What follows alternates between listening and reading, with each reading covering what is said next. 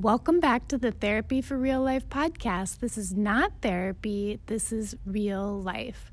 I'm your host, Anna Lindberg Cedar, and I'm happy to celebrate with you as we reach the first year of the Therapy for Real Life podcast.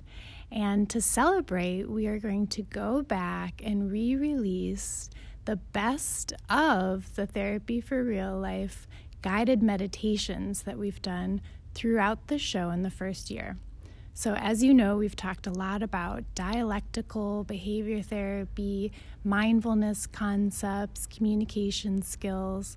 And today, and for the rest of the series through the end of this year, we're going to re release the best guided meditations, one every day until you receive a self care package with eight mini meditations for you to practice whenever you want to because self care is for everywhere.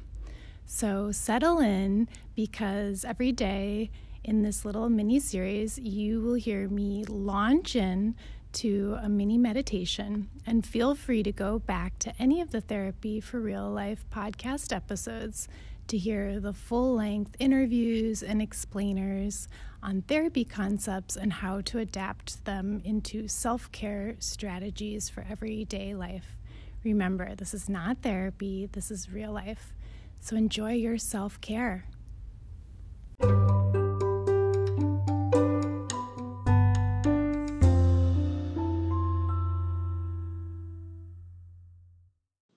Dialectical behavior therapy likes to teach um, these skills in very practical ways, and one of the skills um, is called willing hands.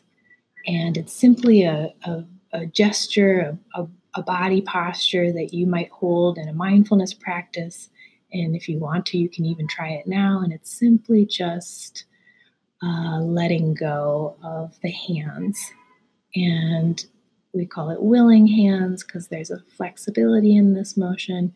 Basically, if you want to just do it with me, just go ahead and rest your your the back sides of your hands on your legs or on your thighs.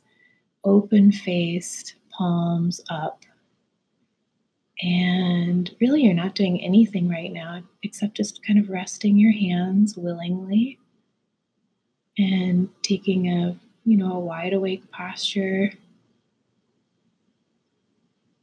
and just allowing that that sense of openness some people feel a sensation along with that radical acceptance that we're talking about with solution number three. So, when you think about the difficult things in, in your life and what is and what is not in your control, if you were to think of your stress management and really the most bang for your buck, if you had to radically accept one thing in your life that could potentially alleviate stress, what would that be?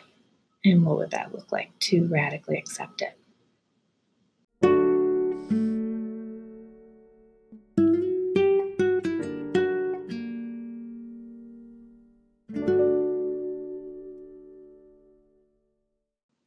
Thank you for joining me today. Please enjoy your self care until the next time we tune in. Remember, this is not therapy, this is real life. Please check out Therapy for Real Life resources on therapyforreallife.com. And remember that self care is meant to be shared. So if you enjoyed today's show, please rate and review wherever you listen to podcasts or share this episode with a self care buddy so that you can hold each other accountable to good self care. Have a great day.